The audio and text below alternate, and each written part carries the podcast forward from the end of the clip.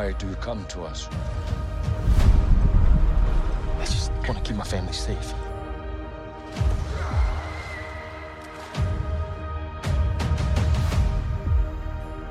Treat them as our brothers and sisters.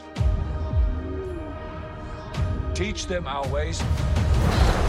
Keep up, Forest Boy! If you want to live here, you have to ride. Let's do it.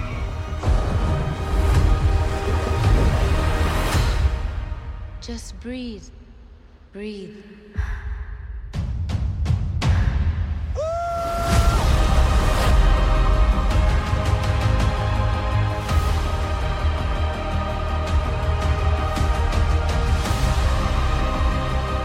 Outcast, that's all they see. I see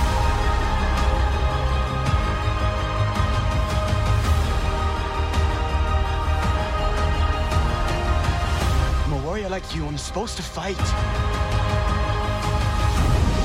Protect the people.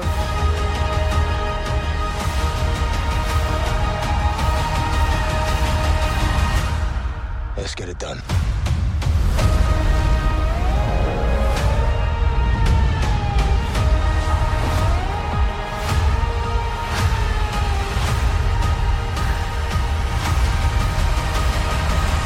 To the Strange Harbors podcast, a weekly discussion of film, television, and pop culture. My name is Jeff Zhang, and tonight I'm joined by. Amir Toure. and Derek Wong. So, this week we are talking about the last blockbuster of 2022 on the last review of the podcast of 2022 James Cameron's Avatar The Way of Water. His first film in over 13 years, and his first since the original Avatar in 2009. This mega budget sequel sends us back to the world of Pandora with Jake Sully, Neytiri, and the Navi.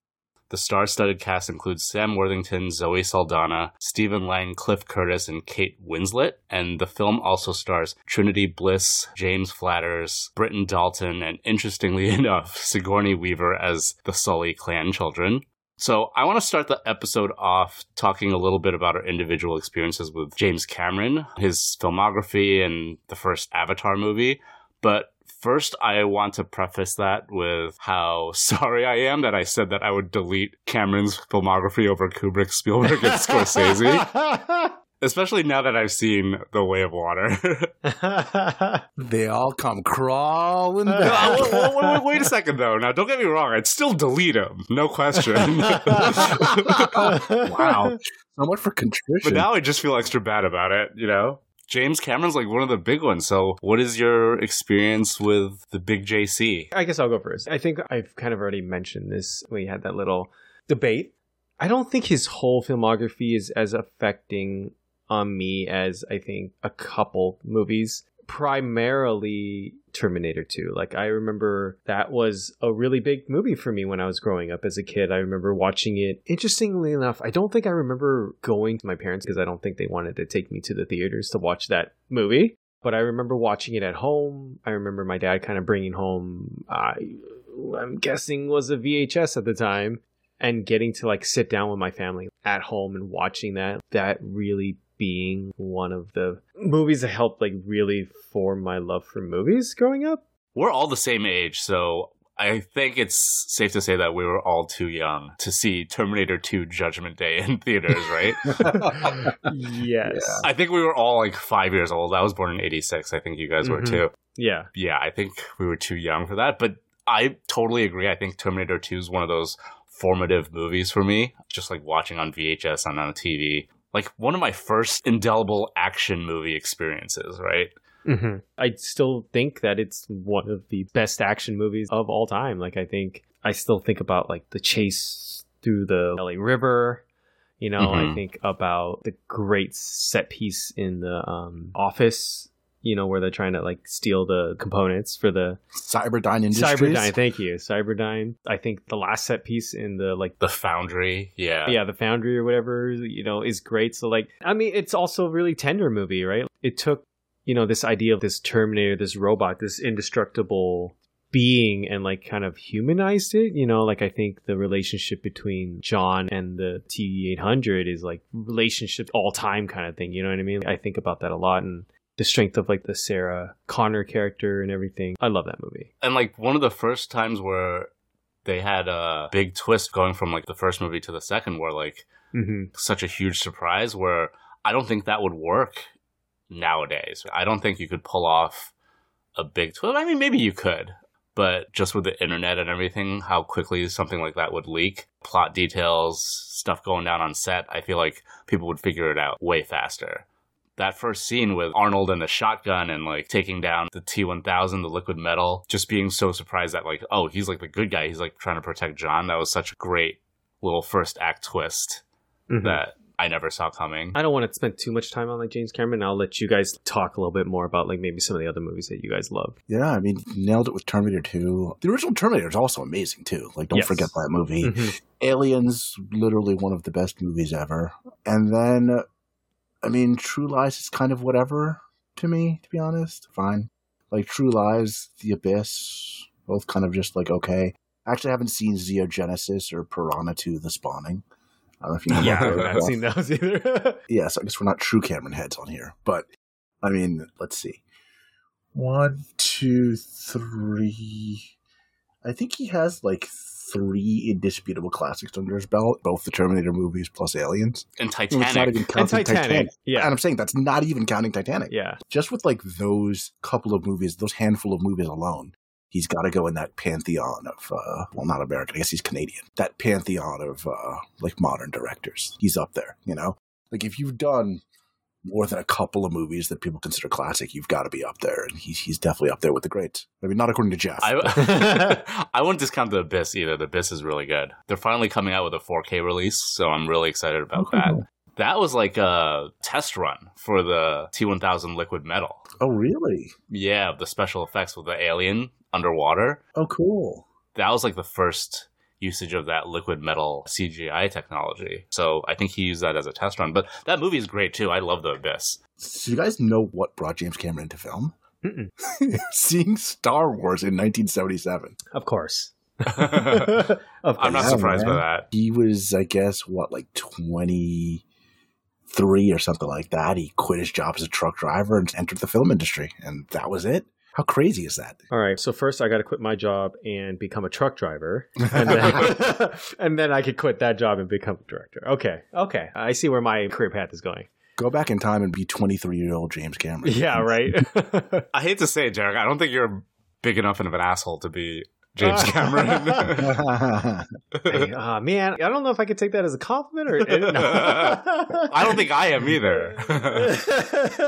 I don't think we can move on to talking about Avatar: The Way of Water without mentioning not just to create like classic movies, but he's created some of the biggest movies of all time, right? In the form of box office Mhm. success. Before Avengers Endgame, before Avatar, there was Titanic, right? Was the highest grossing movie of all time. You know, and then it became Avatar, and then it became Avengers, and then I believe it's Avatar again, right? I think yeah, with the re-release. With the re-release. Mhm. Yeah. I, I've been saying this for years. You can't bet against this guy. I don't know if I wholeheartedly, like I said, love all of his movies, but I still don't bet against him. When you tell me like James Cameron is making this, I'm gonna get excited and I'm probably gonna go watch it. Like I don't think he's let me down. There's, I think, a specific reason for that. I think we'll get into that later. Okay. Just about how James Cameron makes movies and like comes up with his stories and Yeah. why it has such deep and wide-ranging appeal and why people go to his movies over and over again. Mhm. His movies make bang. Yeah. So the other like interesting thread, and I don't know too too much about him. I'm hoping you guys know a little bit more than I do. Is this whole aspect of him where he becomes a domain expert on like whatever his movie is about to be about? Like he became an expert on deep sea exploration because of the Abyss and Titanic, and like he's now like a well known expert in like Titanic studies. Among the group of people who know about the Titanic, he's like now one of those people. You know, hmm when it came to the original Avatar, he did all kinds of background research for like the feasibility of the ships they used to fly to Pandora, which is like something you see in like a couple of background shots or whatever, right? Like he really, really is one of these egomaniacal perfectionist uh, Mhm. asshole, hard to work with people with this uncompromising vision, but. I mean, A, he gets the job done in producing classic movies that are also blockbusters and make a ton of money, but he also gets the job done in terms of like being the real deal, turning himself into an expert on something. when he's making a movie about it. So it's really interesting. That's like a through line from the abyss all the way through like Titanic and then Avatar and then Avatar the Way of Water, just like his love of exploration and like the deep sea. He's always underwater, even when he's not making movies. And, you know, I think it's funny because he is known to be a very difficult director, just like a very demanding taskmaster on set. I think Kate Winslet famously said after Titanic that she would never work with him again. But here she is in Avatar The Way of Water, back on set with James Cameron. And a funny thing is actually, a lot of the cast members were surprised by how much he had softened on Avatar The Way of Water on set. And I don't know if you guys read the interview in Empire or like the profile in Empire magazine, but apparently, like, a lot of the threads about like being a father in Avatar The Way of Water came from like his own experiences as a father of multiple children across multiple marriages. And apparently like all the kids came together had an intervention. It was like hey you're a shitty dad. Uh, they took him aside. They're like you're a shitty dad. 10 months out of the year you're like underwater. You're like never here for us and when you are present you're like it's your way or the highway i feel like he really took that to heart kind of softened up a little bit on the set of this movie and like some of the actors were like saying that which i think is very very interesting and we'll get into it later but like you can see that through like the story of this movie too, like Jake Sully's journey from Avatar through its sequel. Mm-hmm. I'll give just another aspect of the James Cameron like sort of insane talent thing. He's a really incredible artist and like painter. He oh, I didn't did- know that. Yeah. So he did the matte paintings of the backgrounds of New York in like Carpenter's Escape from New York. Oh, really? I didn't know that. Wow. Dude, he's an insane artist. Like he's really I mean like I don't know. I don't have any artistic talent, but like he's genuinely good. He's not Rian Johnson doing stick figures for the storyboards or whatever. Have you ever seen those? yeah, that's funny. Hardly. Yeah. no, Uh, he's okay. like he's talented. I think before we go into this latest movie from Cameron, what are your guys' relationships or thoughts about the original Avatar, the 2009 movie? I mean, I can start. Mhm. So I actually never saw the original Avatar in theaters, which I feel like is a big miss for me. And Huge. Huge man. miss. but you've rectified that, right? You you have I've fixed rectified that. Yes, I've rectified okay. that. And I will admit that in the beginning, I was one of the Avatar haters just because I'd never seen it in the theater. And like, I was just so late to be on the bandwagon of Avatar that like, I was like, oh, you know, it's uh, Pocahontas in space, just a weak, simple story and like blue aliens. I just wasn't really into it. But then like, as my love for movies grew, I came to appreciate Avatar for what it was. And then I saw it again for the re-release, and that just further cemented my own status as like an Avatar defender. Yeah. So like was it like a B or a C for you, just like kind of unremarkable, and then you saw the re-release in theaters and kind of got it? Uh, no. Well, so I think I saw it for the first time maybe like a year or two after it came out. I was like, okay, this is nothing special. But then like maybe a couple years later, I watched it again on like a bigger screen, and having more of a feel for what James Cameron's all about and like his style of filmmaking and his style of storytelling and having this newfound appreciation for the way he weaves conventional storytelling together with his technical wizardry and like I really got the movie that second time I saw it. And then the re-release further like reinforced my love for that movie. Yeah, that's my experience with Avatar. What about you guys? I saw the first one. I'm pretty sure I saw it in theaters, although I don't think I saw it in IMAX 3D. But I say I'm pretty sure because it wasn't that memorable an experience to me. It didn't blow me away. I remember there was a guy at the job I was working with at the time, and this is, God, like more than 10 years ago now. This is 12, 13 years ago now, right? Um, and he absolutely was blown away by it, loved it. And I just, I didn't get it. And I was like, you know, I've liked his previous movies. I like sci-fi, and I just I didn't get why people liked it so much. And I do think it has a lot of maybe not glaring flaws, but there are a lot of things about it that are very easy to make fun of or aren't the most sophisticated, right? Or the most subtle. And I didn't get it. The first Avatar didn't really super hit for me, to be honest. What about you, Derek? So I'm glad we all seem to have kind of different experiences with the first Avatar. I fucking love the first Avatar. um, I remember watching that movie in theaters. I think three times when it was in- originally in theaters. Wow. Avatar lover from the beginning. Uh, I definitely remember at least watching it once, maybe twice in 3D, and then definitely once not in 3D. I do hate 3D. I hate wearing glasses over my glasses. Me too. We'll get into that, by the way. but I think it's gotten better. Like it was not as uncomfortable this time around. But um, I remember loving the experience. After coming out of that movie, you felt like, okay, this is going to change movies for better or worse, right? And I think we saw some of the worst coming out of this being like this really big, huge push for 3D. But I think people kind of took the wrong lessons from it. Like people just thought like, oh, people want 3D. No, I think people wanted or at least what I wanted was what James Cameron was selling with 3D was creating like I think interesting space, utilizing perspective and the environment in creative ways. People want good 3D, not just 3D. I don't want things popping out of my eyes and like ooh that kind of 3D, right? And like I think that's what we got a lot of in the coming years, but I think for me that blend of CG and real and like it's a lot more CG than real when it comes to Avatar. I think was a really big step forward for like movies back then. And I mean, the movie still looks great. Like if you watch the movie to this date, it still looks great. And I think this movie, you know, talking about the way of water, also looks great, but it almost feels like of a piece, right? Like I think, you know, technology has gotten better, but for me at least, I didn't see like the huge jump in like, oh my god, this one looks way, way, way, way better than when he originally did with Avatar. Does that make sense? Oh, interesting. So you don't think that this was like a generational leap? No, frankly, no. It didn't feel like this is hugely different, but it's also because I think what he does so well is that he makes it seem normal, right? Like the CG just feels of a place. Being in Pandora, being in this world just feels natural. So it doesn't stand out as extraordinary. That's part of what makes these movies interesting is the Avatar movies make people who complain about CGI like CGI. And I don't know if Mhm. it's because he takes a decade to do each movie, if it's the money involved or the technology that he or his studio or whoever have developed. I'm not sure why it's so much better, but it's definitely like it might not be leaps and bounds ahead of Avatar 1, but it's leaps and bounds ahead of every other CGI movie I've ever seen. Yes, absolutely. Right? Yes, yes. I mean, you know, you forget that you are watching CG and you just think you're watching real, like blue and green alien, like in real life. Like it's incredibly immersive.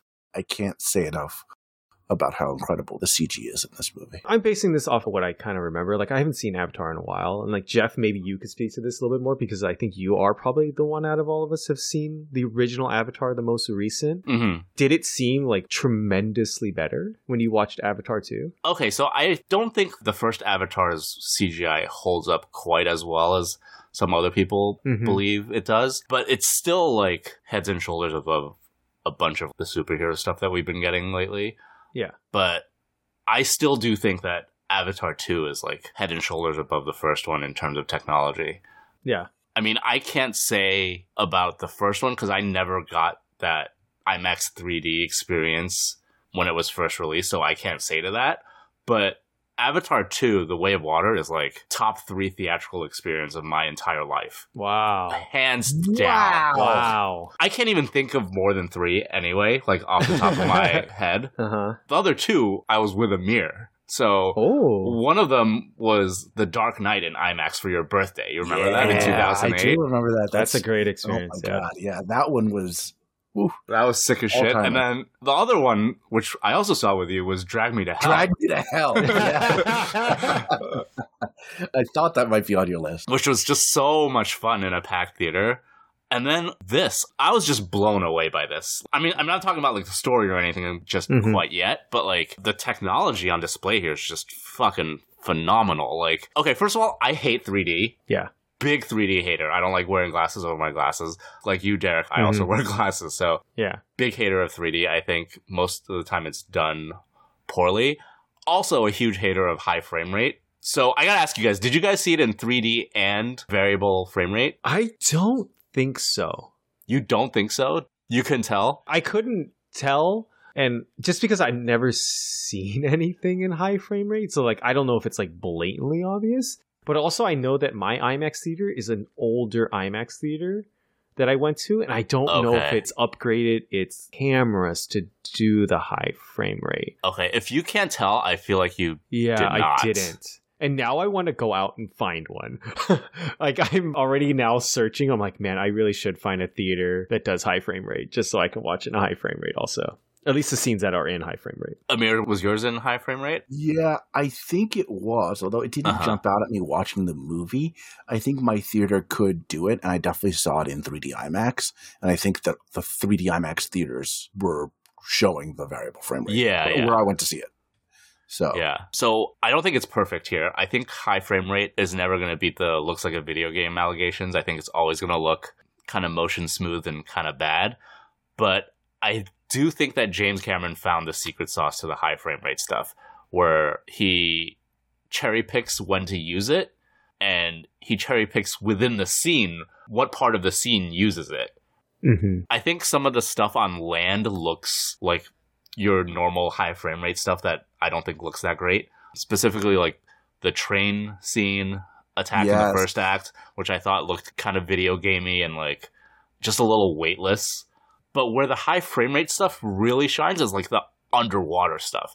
It looks phenomenal in the high frame Mhm. rate because you know things on land is just the movement is faster so you catch it immediately when it's in the high frame rate but like everything underwater is just a little slower and like when you apply the high frame rate it just looks really really fucking good and when you put it with the 3D here which is so well done like you don't notice it at all it's so good I was blown away by the visuals of this movie it's incredible Yeah, I gotta go find a theater now. the thing is, I don't think I've experienced, like I said, I don't think my theater was, but I've heard the opposite, Jeff. Like, I've heard people, like, it's very jarring to them. It jumped back between the 24 and the high frame rate. You know what I mean?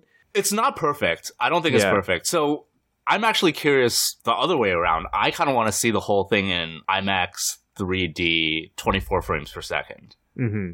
Just because I'm such a proponent of the 24 frames per second and like the cinematic experience there. Mm-hmm. As a big hater of high frame rate, I want to see what that looks like, what the movie looks like without it, you know? Yeah. Speaking to the like the upgrade between Avatar 1 and Avatar 2. I'm going to just read this quote directly off of uh, dying social media app Twitter. Uh, Jamelle Bouie, he's a New York Times opinion columnist. He said, Mhm. I'll say this since I need to go to bed.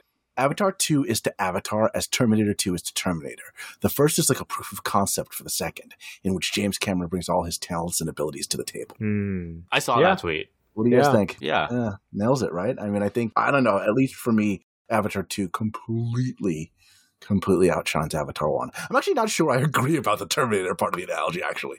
But for me, Avatar two, I mean, like Avatar one didn't make much of a dent, and this one, in case it's not clear, this one blew me away. Really, really impressed. I understand where he's coming from, but the leap from Terminator 1 to 2 is gigantic. Where Avatar to Avatar 2, it doesn't seem quite as big in terms of like technology. I mean, the number of years is comparable. I think I agree with that. I think that's a pretty good take. Okay, so first of all, you know, thinking about this year, like this is one of, you know, my favorite movie experiences of this year. I don't know if I can go as far as Jeff to say it's like all time for me. And I think hearing you say that, Jeff, that's how I think I felt when I watched the original Avatar, right? Mm. And it's really hard to then recreate that for me, right? Like I'd be curious to hear what you think about like Avatar 3, right? Or 4 or 5. You know what I mean? Like I think that will equate That's an insane sentence in the English language. yeah, we'll get into like that. it seemed so insane the hubris of like i'm going to make a million avatar movies shoot them all at once. And the first one like it made more money than anything ever but critically it kind of went over and maybe not like a lead balloon but it wasn't well regarded critically. People are always like oh avatar 1 where's the cultural impact? Yeah. what does it influence? Blah blah blah all this stuff. And i was on board that. I was like yeah the first one was just like kind of whatever like it's fine. I can't believe they're doing a million of these right? It's very funny. A almost 70 year old director you know lining up avatar movies from now until the heat death of the universe. But uh, with the second one he won me over. I'm really looking forward to avatar 3 now. Yeah. that's insane. But yeah, I'm really excited for the next Avatar movie. Keep doing them. So the great thing about Avatar, the first Avatar, is just weaving those different threads of like conventional storytelling with James Cameron's like own sincerity and like the technical wizardry. James Cameron's a very very broad filmmaker. I don't know if you've uh, seen that Garth Marenghi meme where like I know writers who use subtext and they're all cowards, right? I think that's unironically what James Cameron is like. Like he plays that meme very, very straight. So like the first Avatar is like the story of Jake Sully, you know, like this broken man fighting against his own people to protect his like found family of Navi, and it's like anti-imperialist and James Cameron's like own protect the environment principles. It's very, very earnest movie, but I think Avatar 2 has the emotional weight to it where the first one was kind of missing that. And I think the second one just like immediately clicked with me, Mm-hmm. where I connected with it emotionally. This thread of family with Jake and like Neytiri and, and their kids. And I mean, they're all painted in broad strokes too. Like you have like the bully storyline Yeah. and like the talking with whales, like the free willy kind of stuff. But it all works for me. Mhm. And when you combine it with like all the great stuff that he did in Avatar 1, like it just really comes together for me. I think we all really like this movie, but I will say that I do think story wise, this may be the better story. To kind of agree with what you're saying, Jeff, right? I think there's like definitely more emotional resonance and like just kind of heart to this movie. And like, I definitely love the story of the family. Like, I think the family element is really strong in this movie. Mm-hmm. But I will say that I didn't quite like what felt like was just rehashing a lot of what Avatar 1 was. This kind of being thrusted into this whole new world and like having to kind of restart over. The first one's a lot about like Jake Sully learning about the world of the Navi and the sky or the tree Navi versus like we're now thrusted into like having to learn about the water Navi, right? The idea that Quaritch is like the villain again. Another impossible element people are hunting again. Like it's not unobtanium, it's like whale brain juice, right? I think that comparison between like T1 and T2 and like, you know, Avatar 1 and this, I kind of resonate with that because I think if we never had Avatar and like this was the movie that we got, this is definitely the more complete movie in my mind, but it seems like he's rehashing a lot of the same ideas. I don't think you can interpret this movie without the light of the first one, though. Like maybe there's some rehashing, but it's not retreading exactly. I don't think this is a more complete movie than the first. The first, I think, is more complete than this one, right? Because you can just watch Yeah. the first one, it tells Yeah. you a whole story, and then you Mhm. never needed to do another Avatar movie. Now, I'm glad they did because this one's probably better than that first one. I don't think the second one is more complete. I think it's better. You're think- right. You're right. yeah. yeah. Uh, so should we give a little plot synopsis of Avatar: The Way of Water? 30 something minutes into our podcast. Yeah. yeah, before we uh, talk about more things that we liked, more things we didn't like, get deep into the plot, let's just do a little synopsis. So the film takes place approximately a decade and a half after the events of the first movie, right? I feel like it's a decade and a half. I think the oldest kids are probably 13, 14. Plus, you got to cook them for how long the Navi have to when they're pregnant. I don't know. So the same amount of time between the movies, right? 13, 14 years maybe. Jake has settled down with Neytiri and started a family with three kids, Loak, Neteyam, and Tuk, plus an adopted fourth child named Kiri, who is played by Sigourney Weaver. And she is the biological child of scientist Grace Augustine's Navi avatar from the first movie which was also played by Sigourney Weaver. Kind of a mindfuck there. They don't really explain it, but I think that's going to be like a thread they explore in uh, the rest of the movies. yeah. Yeah. number three or four or five or however many more they're doing. So the Sully clan has settled into the domestic life of uh, what's the clan called? The Forest clan, the Omatikaya, I think Mhm. um, which are the forest Navi. But then, after all these years, the humans, or uh, the Sky People as they're called, they return after being driven off in the first movie. And things have gone even further down the shitter on Earth. So the humans have come back to uh, colonize Pandora some more, along with Stephen Lang's Miles Quaritch, who has been resurrected into his own Navi avatar. They've totally jettisoned the whole unobtanium thing for this movie, and I feel like they're still after it, but like most of this movie is about the Tulkun and the whales of the Metkayina tribe. Jake and his family, in order to protect the Navi of the forest, they go on the run as refugees to the Metkayina clan, which are like the seaside Navi. It's here that they have to assimilate into this new surrounding. You know, the kids go through like this coming of age drama with their new home, bonding with the undersea nature and the whales. The Pandora whales are called the Tulkun, and they're like these hyper intelligent creatures who form like these bonds with the Navi, and the humans start harvesting them for like their brain juice, which grants them immortality. And then things come to a head at the end of the movie where it's this big confrontation where Quaritch is coming with these whalers. So that's basically the plot of the movie. If you want to talk about like a weak spot of the movie, probably the first act is maybe the weakest, I think, with the amount of exposition that James Cameron has to go through. He goes through that shit like light speed. There's like maybe like 10 movies worth of stuff that he just glosses over and never talks about again, mm-hmm. which I think is kind of hilarious and maybe even like admirably efficient. Yeah, I mean, I think one of my biggest gripes with this movie is that there's a lot of ideas being thrown out in this movie a lot of threads that he's like trying to weave together and I, I don't know if it all successfully works right? Like you've already mentioned like the kiri character and like this immaculate inception. There's the wait hold on. Let me just jump in there. A couple things. Okay. One that's not what an immaculate conception actually is right? Just to be clear. Sorry. Immaculate conception is not the virgin birth. The immaculate conception is the belief that the virgin mary was free of sin from the moment of her conception got it okay it actually is not the virgin birth of Jesus. It's actually something entirely different. Two, the character we're talking about in the movie, it's not a virgin birth, right? Like, there is presumably a father. We just haven't been told who that person is, right?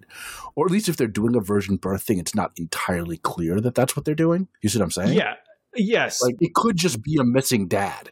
It doesn't necessarily have to be a Jesus thing. But I think what's left on the table, that's what I'm trying to say, is like it's unclear and it's also like you're kind of led to believe that in a way because he doesn't deal with it. Like he just gives it one like joking scene in the beginning of the movie and like it's never revisited throughout this movie, right? Especially because it also makes it seem like she's special. She is definitely different than all the other Navi. Like she has this communion with the sea and like able to control sea life like she's fucking Aquaman.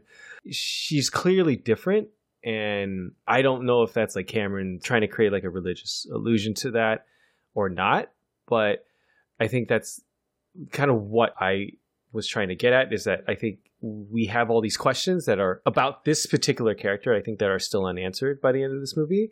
And thank you for correcting me on the immaculate uh, inception thing, but like, you know, sure, then it's the virgin birth of Kiri, right? Or whatever you want to call it. Like, yes, we don't know. Maybe we will find out that she does have a father in the third movie, or maybe we won't. That's not answered, right? Maybe this movie doesn't care about that, but I'm just saying it's an open thread. Is that a weakness though? Because you introduced this topic like talking about like things that kind of bugged you. Did it bug you that they left it open ended? Sorry, let me finish my thought and maybe that will answer that okay, question. Sure. I think there's the addition of the spider character when like there was never a mention of a child that Quaritch had in the first movie and that doesn't really get resolved by the end of this movie. Like the connection between the two brothers I think the idea of Neytiri holding a grudge against Spider in this movie, like, I think these are all threads that for me are a little bit of a weakness because I feel like it's setting up something. I kind of have to like watch a third movie to finally get the answers to all these questions. And I think you've kind of mentioned before, Amir, that the first movie felt so much more a complete movie where this one feels like it is definitely setting up a third movie. Okay, I think we're talking about like different weaknesses now because I feel like I get where you're coming from. I do think one of the weaknesses of this movie is that some of the characters are a little undercooked. Mm-hmm. And some of them I don't think are going to get resolutions in like the third or fourth movies. I think that's just it for them, especially for Neteyam character, um, Loak's brother, right? Mm-hmm. I know Spider's going to probably be a bigger character in like the future movies, but there are definitely parts where I was like not feeling the connection between Quaritch and Spider and like his inner conflict. I feel like it's not quite as well drawn for me to actually care that much about it. But I want to talk a little bit about the lightning speed exposition, which I've come around to because I think like Cameron cherry picks what he cares about and what he doesn't. There's definitely lore that he's interested in and then like lore that he's not. I think the origins of the spider character, I love that they just fucking hand wave that shit away. They're like, haha, every fucking guy knows that you can't put babies in cryo. And then they just fucking never mention that shit again. And that's just what that is, right? Spider's just like this kid who's left behind and he wants to be a Navi and like he paints himself blue and he's got like dreadlocks and like an honorary member of the Sully clan. They also do like this Hunt for Red October thing where Jake is like, "Oh, I've been speaking Navi for so long that it's just like English now," and then like it just switches to English for like the rest mm-hmm. of the movie, which I think is another hand wavy thing that they do in this, which is fine. But yeah, they burn through a lot of story in the first act of this movie. which is cool. It's, I think Yeah, it's it's cool. better to have too much story than too little, and it's better to go too fast than too slow with that kind of shit. So, I mean, I was totally happy with them zooming through that stuff and getting us to the uh to what Cameron really Yeah. wanted to do, right? Yeah, and even then, it's like 45 minutes or like 50 minutes before they even get to the seaside Metkayina tribe, right? Yeah. So there's plenty of stuff there. Yeah. Yeah, and I think at least for me that's where the movie begins to shine. I really love it when they get to that tribe, the quote unquote water part of this movie. Yeah. I think one of the things with the first Avatar is that I think the forest is kind of boring, but the Mecca, you know, like the oceanside stuff, I want to be there, right? um, those houses look awesome. They have like these bouncy trampoline like walkways and stuff. Everything's just so picturesque and like just seems like a chill place to be. Yeah, the forest seems like kind of shitty. Like there's a lot of like deadly animals trying to kill you all the time. It was a little bit like, mm, but yeah, chilling at the beach, definitely a prime spot on Pandora so far. Okay, guys, Yeah. I don't think you guys are giving enough credit to like the forest people. Cuz I remember watching that first movie and being like I want my own fucking flying creature that I have to Yo, but the flying ones in this movie, they can fly and go underwater. yes, yes, yes.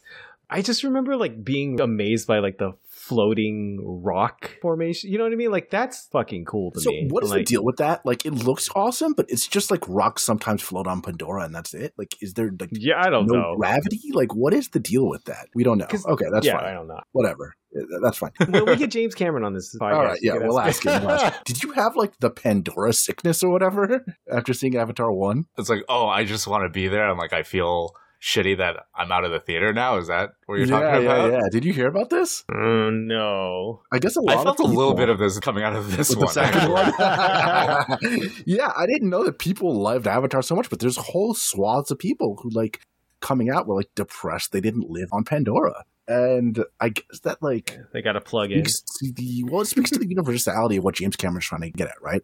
Like you talked about it already, Jeff. James Cameron, he's not being subtle. Environment good, um, destroying the Yeah. environment bad, whaling bad, whales good. Like it's it's very simple, but I mean he's obviously touching something that we need in modern society, or else people wouldn't be like, "Oh wow, like I really need that," you know? yeah. He's obviously tapped into something because it, it really resonates with people who are like estranged from the natural world because of the modern condition. Yeah, I mean, Yeah. definitely the scene where they do the I don't know what they're called, the whales. The whale hunting. That shit was real hard to watch. The Tulkun, yeah, that was Yeah. great. I mean, it was Yeah. really well done, right? But like emotionally, like it's like a CG whale, but somehow like I felt oh yeah, absolutely. He goes in grisly details of how you hunt this majestic, intelligent creature that's like as smart as a human being, and he shows you all the details of how it's hunted and killed for human greed. And uh, yeah, you wouldn't hate the bad guys so much if he didn't do that, right? Yeah. I think like CGI fantasy animals, I have a hard time connecting with that stuff. It just feels like so weightless sometimes. Porgs? Did you like the porgs? Fuck the porgs, whatever. Oh, really? I think the porgs are cute. Okay, fine. They're fine, but like I didn't feel anything when they roasted them or whatever on the little spit roaster, you Yeah. know? Uh, but here it's like I think the technology behind rendering the whales is just so fucking good. You can like feel the leather hide coming out of the water and stuff. You can like almost feel it, right? Just the way that they paint those creatures with like the empathy brush, I think is like really, Mhm. really affecting. And the way they hunt them, it seems like all stuff that Cameron pulled from real life. Like the balloon harpoons seem like something that real people would do to like real whales. hmm And just maybe like 15, 20% more sci fi and like a little more cruel. But like shooting the balloons into them so they rise to the top so that they can kill them definitely seems like a real whaling technique that he implemented into this movie and makes you hate the humans like even more, right? hmm So like a lot of people are complaining it's like, oh, this middle section is so soft and like boring. The middle section is like the best It's the part. best. It's what makes you love Pandora and like love Yeah. kids and love the world. That's what gives it the juice. If you didn't have that middle section where you learn to fall in love with this water tribe, you wouldn't give a shit later on when they're in danger. About the third act, yeah, for sure. Yeah, like you need that long second act. Maybe it's a touch over long. I did start feeling it a little bit towards the end. I did want to hit that wrap it up light and just kind of like, okay, let's get towards the final confrontation we all know is coming. But I thought that all of the stuff in that second act was incredibly charming. You almost don't really meet the characters until that second act, Yeah. right? Like who Yeah. they really are as, I don't know, people, as Navi, whatever. Yeah. And and again, it's these kind of very basic, broad brush, universal themes. But like, hey, for Loak, you know, it's like moving to a new town. There's a girl you like. There's some guys who are bullying you, and you're trying to fit in, and you're trying to learn new things, and like all these just like very universal experiences that people can relate to. Chafing under the instructions of your parents, and all these things that people can relate to.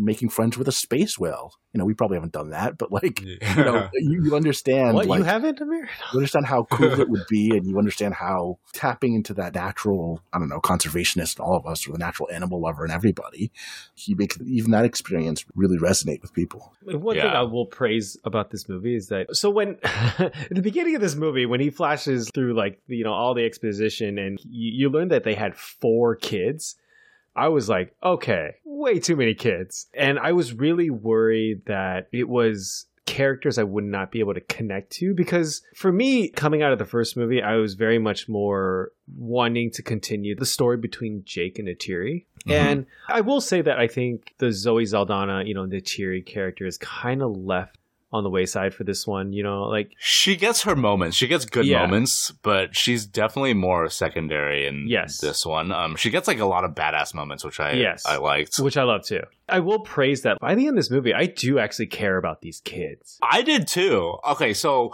the one kid I didn't care about, it was for a reason. So one of the weaknesses of the movie is that I instantly knew that uh, Neteyam was toast.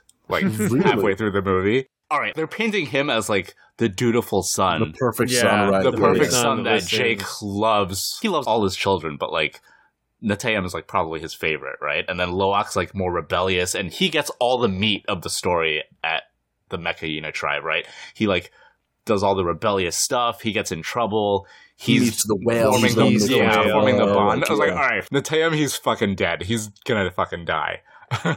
Good instincts. So I kind of wish they fleshed him out a little bit more, just so like his death isn't so telegraphed.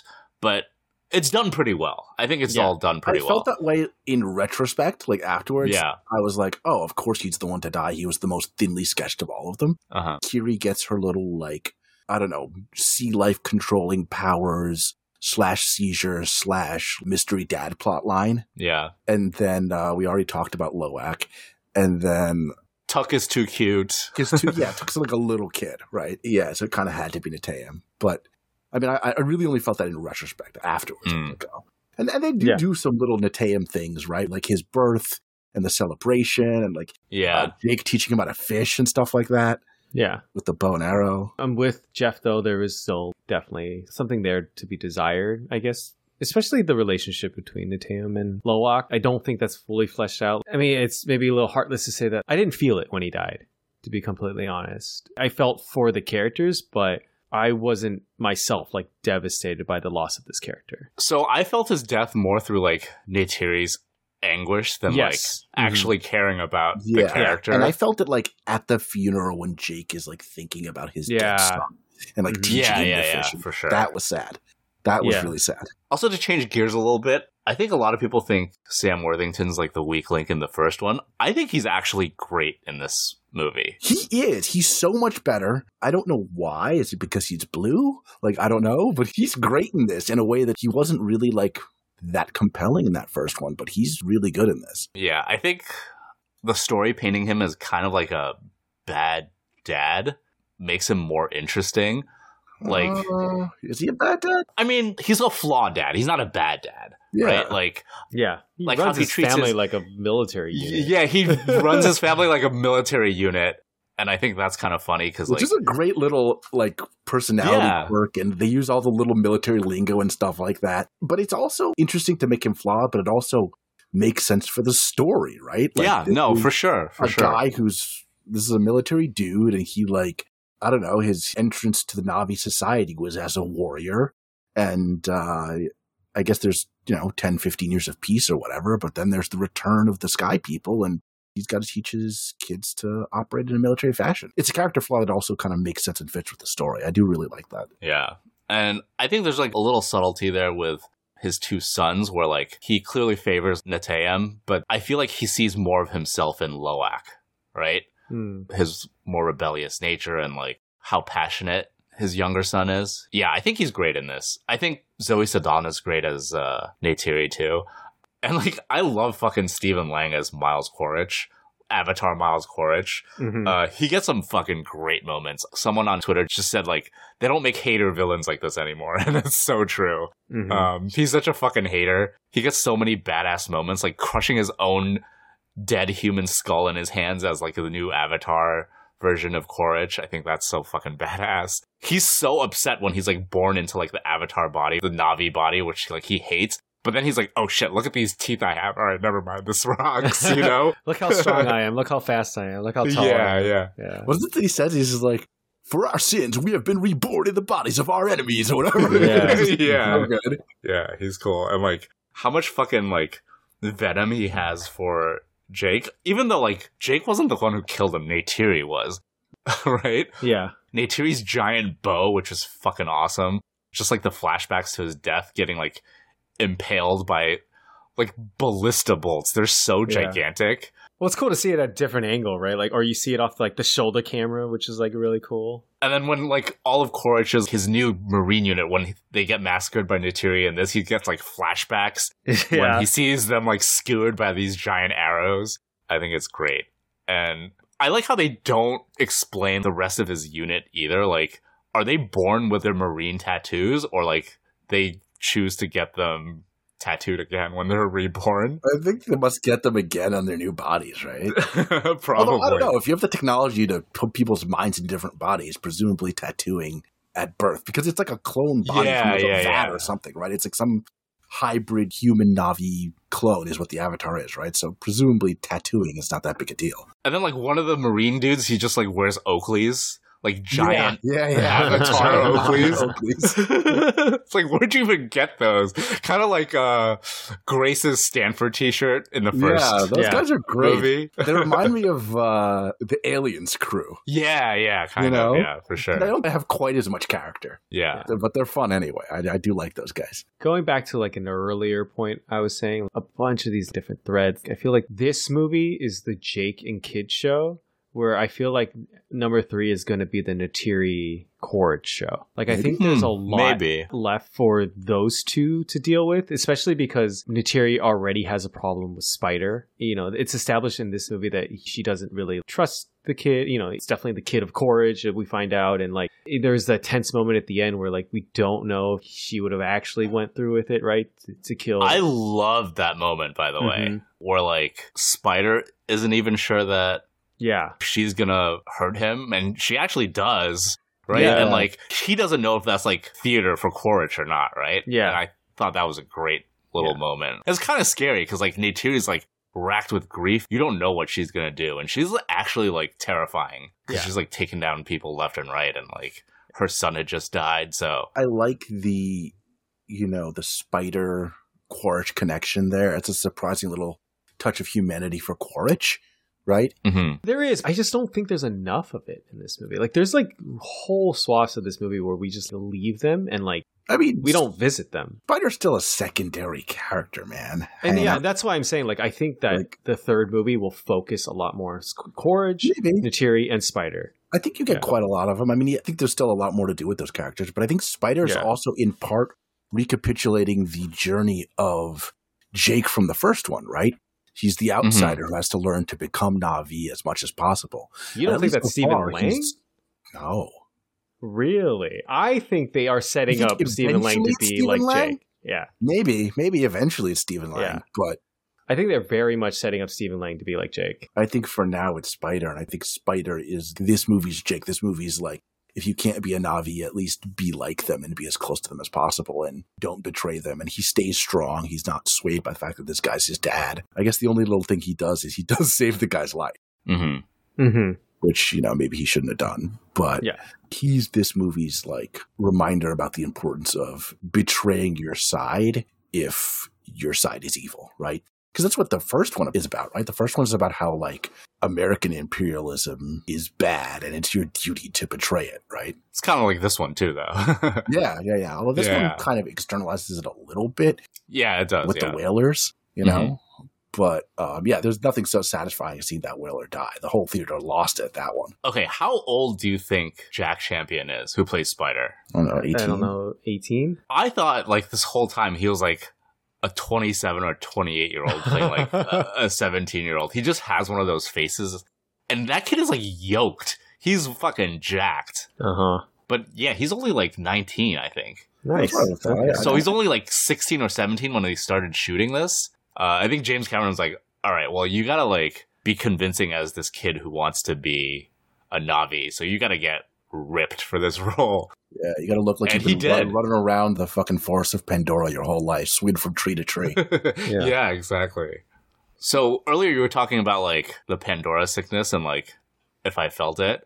I felt it the most when like the third act started because I think there's like clear delineations of like when each act starts.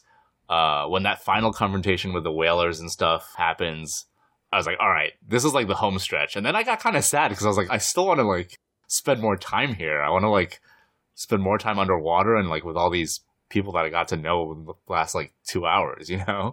and it's not just the people; the world is so beautiful. Yeah. To talk about Yeah. spending time underwater, like you're marveling at how beautiful Pandora is. The same way the characters are. They're just Mhm. like hanging out, swimming under the ocean, like you know, because they're transplants from the forest to the beach. They're discovering it just as we are.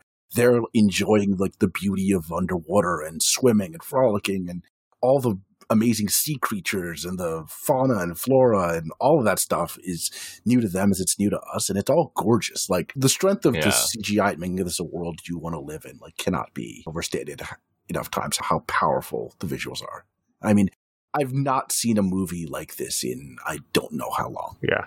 Yeah.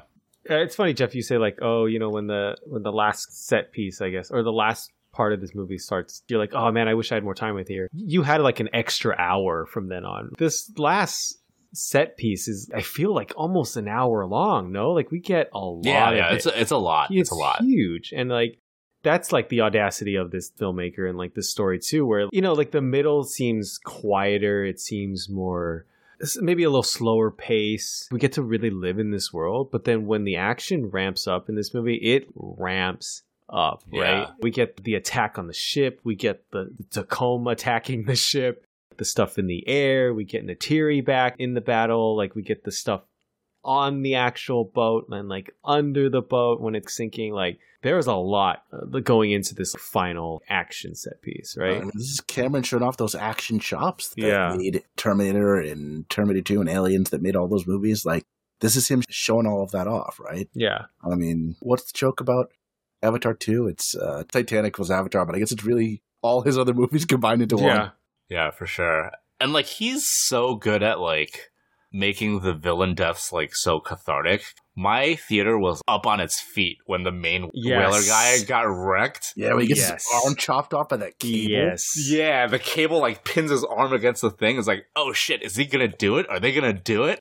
And it just yanks through the entire boat, and he goes flying through the air, and his like arm is completely separated from his body. People were like going nuts over that shit. They're like, yeah, fuck that guy, you know? and it's like a little bit slowed down so you like get Yeah, to like yeah. sit in that moment just a little bit longer that was such such a great moment yeah. I mean, I really love the actual like battle, the Navi versus the soldiers, and seeing them like riding those terrible. I don't know what the name of the creatures are, but like riding them like along the ocean. Just seeing that was really spectacular, and like Yeah. you alluded to it a little bit earlier already, Jeff. But like having Neytiri back, just firing arrows into dudes, taking out choppers and like just people. There's something super satisfying about seeing her. It's like so just, satisfying for sure.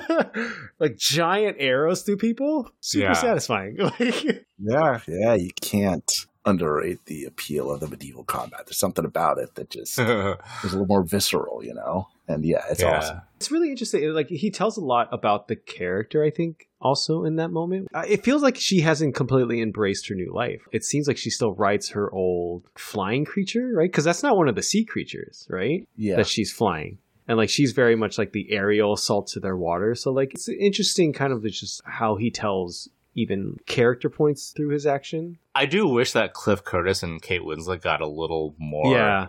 to do. They get their own little moments though that I really liked. You know, Kate Winslet's Ronal, she's a little frostier. She's not as welcoming to the Sully clan as the rest of the Mecha are. I like uh, Cliff Curtis's little moment when Jake Sully's like, "Oh, I'm just gonna ride the biggest one. Like, Yeah. just give him the." And he's like, "Oh, okay, you do that or whatever." you know, I like that little moment. People are like, "Oh, I didn't like the bullies in this." I thought the bullies were like great, just the way like that they made fun of the Sullys. You know? It's classic bully shit, right? Yeah.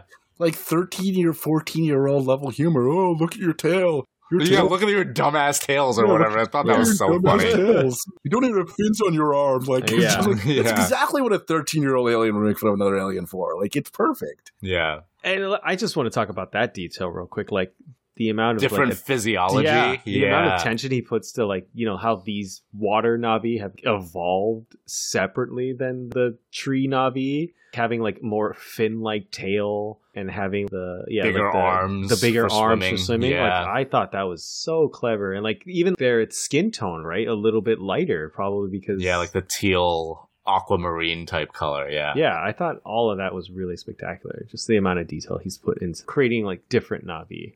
Yeah, Talk about the world building a little bit. Cameron does so much work with this stuff. Like, there's so much neat stuff even at the very beginning with the uh, spaceships of the sky people coming in. Like, Yeah. you can see them rotating in order to create the artificial gravity. You can see like the giant radiators on the ships in order to uh, vent all the heat. Um, Yeah. like, it's just like the designs are really cool and really scientifically accurate. And there's like no reason for him to have done that except that he's a giant man Yeah. who cares about this shit. All details that are like completely unnecessary, but he does it just for like the added realism. I fucking love that shit. Yeah, like there's this like YouTube of him on a call with some like I guess they're like spaceships and space experts and like talking about the design of the ships from Avatar 1 and all of that stuff. And he just goes right in there with all the details and oh, this is how we designed it and blah blah blah blah blah. Like he just He cares about this stuff. He really, really, Yeah. really does. It's pretty amazing. And like Yeah, you know, he doesn't make a big deal about it in the movie. It's just in the background. But if you're paying attention and you know this stuff, you go, wow, this is a guy who cares about the little details. Um, so I mean, Yeah. that, that's awesome. One thing in that regard, I'm curious about it. I'm sure he has an explanation for it. This is another question for when he comes on the pod. The deal with the Sky People ships landing directly on the ground? Like with their jets running? Like the way they land, it's just like you would think that the exhaust would be radioactive or something, right? Because it's that great shot of the of the ships descending and using the fire to just like cook all the forests and kill all the creatures. It's like this brutal, awful scene, right? But Mhm. I'm just wondering, doesn't that irradiate the whole place? Like, what is in that exhaust? Is that radioactive exhaust? Maybe it's not radioactive. Maybe it's a fusion drive, and you know the products are not radioactive. I don't know. That's just one of the things that like popped in my head as a question. What are some of the other good world building stuff? The goo. Okay, the whale goo giving you immortality is Still kind of silly, but it's way better than Unobtanium. Although I feel like Unobtanium gets a lot of hate for no reason. It's like a MacGuffin, but Yeah. People are like, "Oh, how do you call it unobtanium?" That's like a real word, though, that like Yeah, scientists like- actually yeah, use. yeah, you know, No, no, no. I'm going to push back on that. It's like calling the main character of your movie the protagonist. Fuck here. okay, yeah, yeah, yeah. Fuck out of here. No way. But the whale goo's much better, and I think that's much better because it's like directly from Dune, right? Like that's just what like the spice from Dune is. Yeah. Here's one thing that he got wrong that annoys me very specifically, and probably no one else who saw the movie. What they call frontal lobe seizures in this movie are like not the typical frontal lobe seizure at all. So like that annoyed me. Oh, with Kiri, Yeah, where she has yeah, like the seizures. Me. Yeah. But she's a Navi. Who knows? Fuck off. It could affect that her is a good differently. point. You know, I don't know. Have you studied Na'vi physiology? Doesn't tell you. That's true. I've never studied Na'vi physiology. That is a very good point. But yeah, that's one of the ones that bugged me. I'm sure they asked somebody and someone just said whatever, but that's surprising they would get that one wrong. What else? I don't know. They make Pandora a place you want to go live. And a lot uh, of background character beats that like have no reason to be in the movie. Like I said, the fucking marine avatar with the giant Oakleys. You don't need to put that in there, but I think it's fucking awesome. The little crab robots, Yeah. like the whaler crab, robots. robots. coming out, they're pounding their fists together. I think that's fucking awesome too. Like that little all animation the that they do is the awesome. enemies, like all of them were cool. The Mhm. little single person subs, crab robot dudes, like um, the giant, I don't know, hovercraft ship thing that they're all on is cool looking too. The little exosuit Yeah. that uh Edie Falco's wearing. that Edie Falco wears is Mhm. awesome. Yeah, there's a lot of really cool stuff. I think the tech in this movie is so funny because James Cameron's clearly like passionate about this technology and like he wants to get it right. He loves that kind of stuff, like the underwater vessels and like I'm sure if we had crab robots, he would be like the first one to pilot one. But then like all of these machines in this movie are completely against his like conservationist principles, right? So I think that's a fascinating little parallel that you can draw or like anti-parallel, right? I think that's really fun that all this technology that he clearly likes in real life is just being used as the villain's tools in this. Mhm. The whales are like, "Oh, what are you going to do with the rest of them? The rest of the body or the corpses?" After you harvest the brain juice, the immortality juice, they're like, uh, nothing. We're just Nothing. gonna Yeah. toss it, you know? Yeah, which is like in itself like really sad. Oh boy. So this leads me to a thing that maybe we're gonna have to cut the whole damn discussion, but that's clearly a reference to like Native Americans, right? Yeah. My take on this, however lightly I want to touch upon it, is that I think this movie is too silly to have this discourse around. But at the same time, I also think some of the things that James Cameron has said is just insensitive. And like, I feel Mhm. like the criticism and the pushback he's getting on that is warranted. If people are bristling against this movie or whatever, like the white savior trope, the appropriation of Native American culture, like I understand it. I don't have anything against people who don't want to see this movie because of that. Some of the things that he said about, oh, the Lakota people should have fought harder to prevent their genocide. I mean, first of all, that interview is also like over a decade old, but still, I feel like the pushback he's getting on that is probably warranted. Hmm. And I think that's all I'm going to say about that. So yeah, I think our episode's running definitely longer than normal because we have a lot to talk about. But Yeah. I think to guide and maybe wrap up, we've been doing this last couple episodes. Is this in your top ten somewhere, gentlemen? As I walked out, I was like contemplating bumping something for it. This was really good. It gave me that feeling of you don't see a movie like this every day. Yeah. The exact feeling, like for me, was like obviously the amazing just visual splendor of the graphics, but the feeling of being in a secondary created world and being fully immersed in an imagined reality is not one I felt like this in years. And so I'm definitely very tempted to put it in the top 10. It's going to be a struggle, though. It's not like an easy float to number one or anything. Yeah, I think for me, it's probably going to be in my top 10, but I don't think it'll be necessarily high. I think just like on the merit of the spectacle of it, just like my experience of this movie warrants me trying to fit it in somewhere. I think. For me, it was easily slotting into my top 10 because I already had one movie where I was kind of wavering on whether it should be Mhm. in this year's top 10 because no one has seen it yet. The only people who've seen it saw it at like a festival. I might just replace that with this and save that one for next year. hmm But I mean, like I said, this was like a top three theatrical experience for me. So like, I think that alone warrants a place in the top 10. It's just unbelievable visuals in this. And like, I think the emotional beats landed better than the first movie. I think just everything came together on this. I just loved this movie. It was really, really good. I think it's like smack dab in the middle of my top 10 this year. Yeah, but this was great. I love this. All right. Well, is there anything else you guys wanted to bring up? Looking forward to the rest of these. Avatars three, four, five.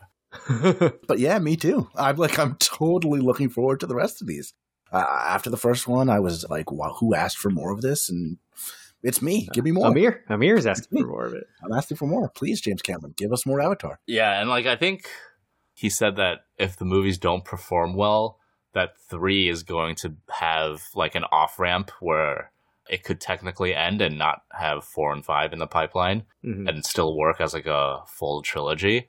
But I'm hoping they pull this one out and like yeah, I want four I and hope five. this one does well. Yeah. Yeah, I'm on four and five now. I mean, this movie's doing well.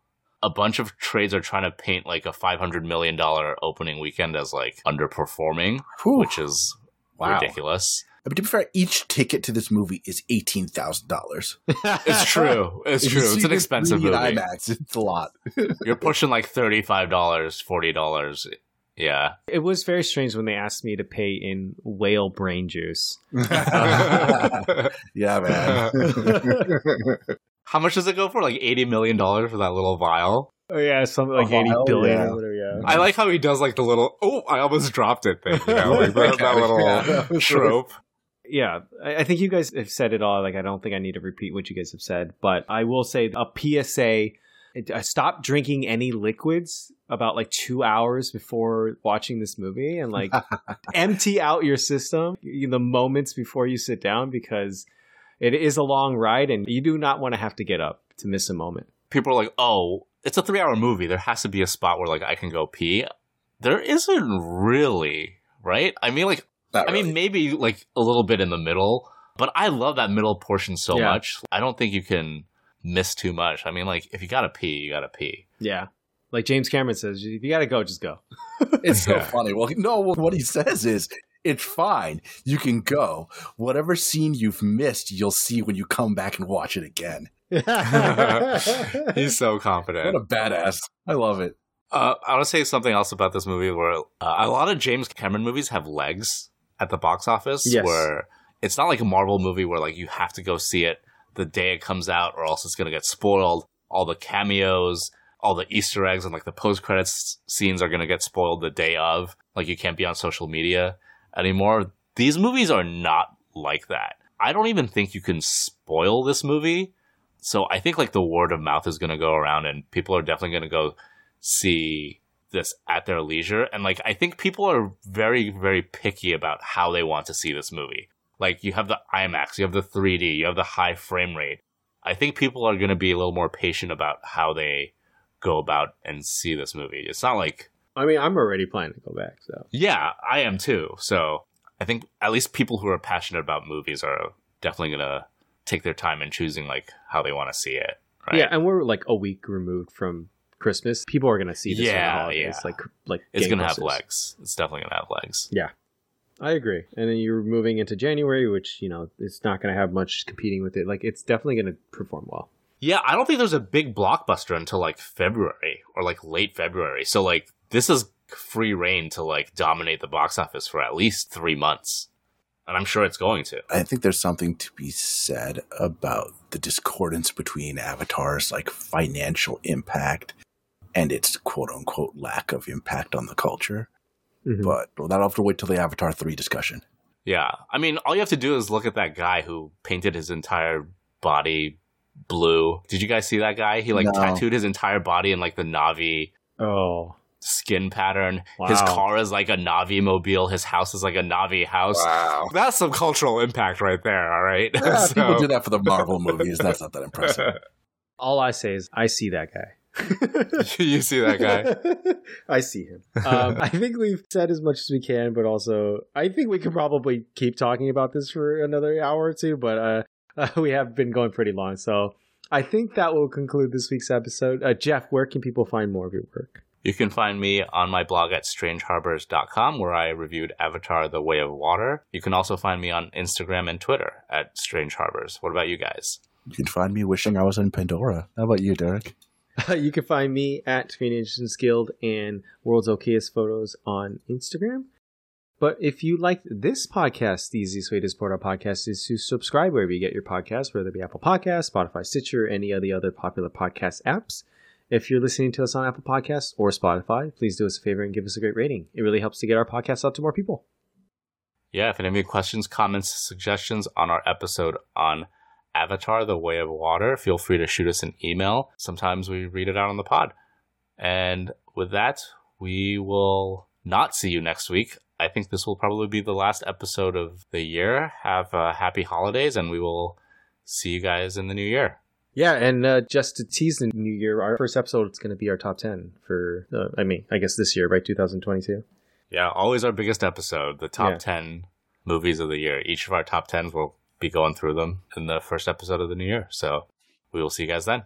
See you then, everybody. See you then.